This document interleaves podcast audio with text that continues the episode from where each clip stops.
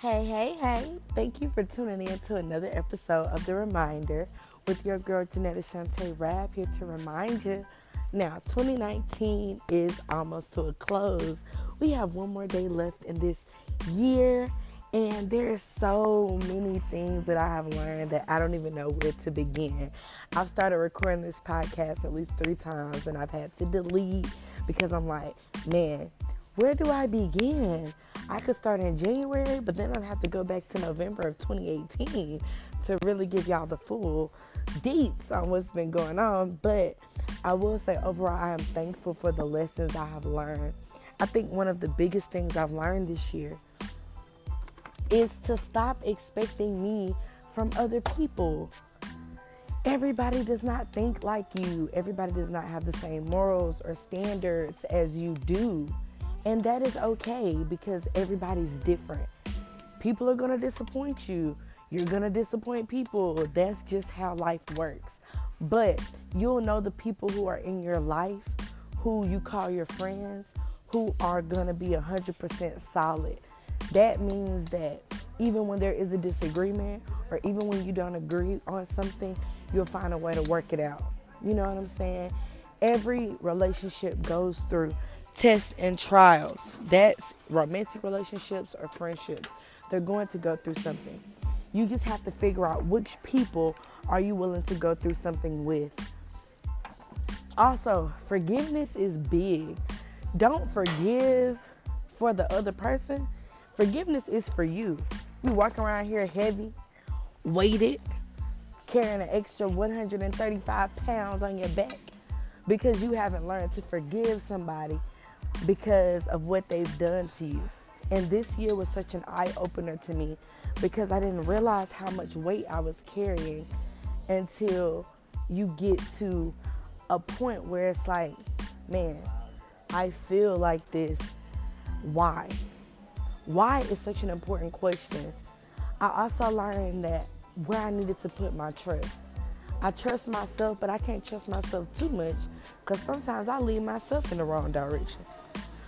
So I learned to put more trust and faith in God, but also to match my actions with what I believe in God for. If I'm going to believe in God for healing, then I need to put myself in position to be healed. if I'm going to believe in God for a financial blessing, then I need to put myself in position to save. If I'm going to believe in God to help me you know, become a better person, then I need to access why I have hate in my heart, why I'm sad, why am I anxious, why am I, you know, like learning to love myself was something very big for me this year. And it wasn't just loving myself, it was learning how to like myself in the process of loving myself. Because people who know me, y'all know I'm Aggie. I get on my own nerves. But I also had to learn to be myself and not try to be anybody else. When we spend time trying to please everybody else, we in essence tell ourselves, you know what? Get on the back burner. And yourself starts feeling de- deprived. That's why you feel so anxious. That's why you feel so sad. That's why you can't sleep at night because you're not giving yourself enough attention. I started drinking more water minding my business. If going into 2020, if it's not your business, don't worry about it. What she got going on, who she sleeping with, what he doing, what he going, that ain't got nothing to do with you. Worry about yourself. I learned to worry about myself. I also learned that it's okay to block people. Some people need to be blocked. And I don't mean like blocking to be petty, but I just mean like I don't need your negative energy on my timeline. I don't need your negative messages in my phone. I don't b- block, block, block, block, block, block, blah, blah, blah, blah, blah, blah. so it's okay to block people. Sometimes you need to block people for eternity. Sometimes you need to block people for a season. Whatever floats your boat. Also, learn how to say no. I learned how to say no without explaining why I said no. I want to come hang, no. I learned how to set boundaries and have expectations, not only for other people, but for myself. No, you can't come to my house. No, we not, no, no. you know, like when you start growing in yourself, things start changing. I also learned that it's hard, but it's not impossible. I learned that loss is a learning opportunity simply for salvation. I learned what faith was. I learned that in order for me to get to the next level, I have to believe in myself. I have to stop doubting my abilities and my talents and my skills and my gifts and start putting work in. I got to perfect my craft. You know, if if you're good at doing something, perfect it. Nothing's perfect, but you can perfect something. Did, did you did you catch? Did you hear what I said? Did you catch what I said? Probably not, and that's okay. hey, how are you? Good. Um, also, pray more. Don't just pray for things. Pray and be thankful. I put more worship music on my phone. I learned how to talk myself out of a panic attack. Y'all, that, that's so big to me because I used to have panic attacks so much. I learned how to talk myself out of a panic attack. I learned also don't let your emotions fuel what you got going on. Where I'm a very emotional creature, but sometimes I can allow my emotions to dictate my actions it's okay to go through your emotions, but also sit down with yourself and ask why. Remember when I said earlier, asking why is important? That's why asking why is important. Because why helps you get an understanding. Understand. It's not about funness, it's about progress. And It is not just about the progress, it's about the process. When we talking about the process, process, we talking about evolving. I'm talking about involving everything that you've been trying to withdraw from. Ooh, y'all know I got the bars all day. The bars all day. As we step into 2020, I challenge you. Yes, you, the person that's listening to this podcast. I challenge you to make a lifestyle change. Don't just do a New Year's resolution. Don't just say, well, I'm going to make a resolution to lose weight. I'm going to make a resolution. No, make a lifestyle change.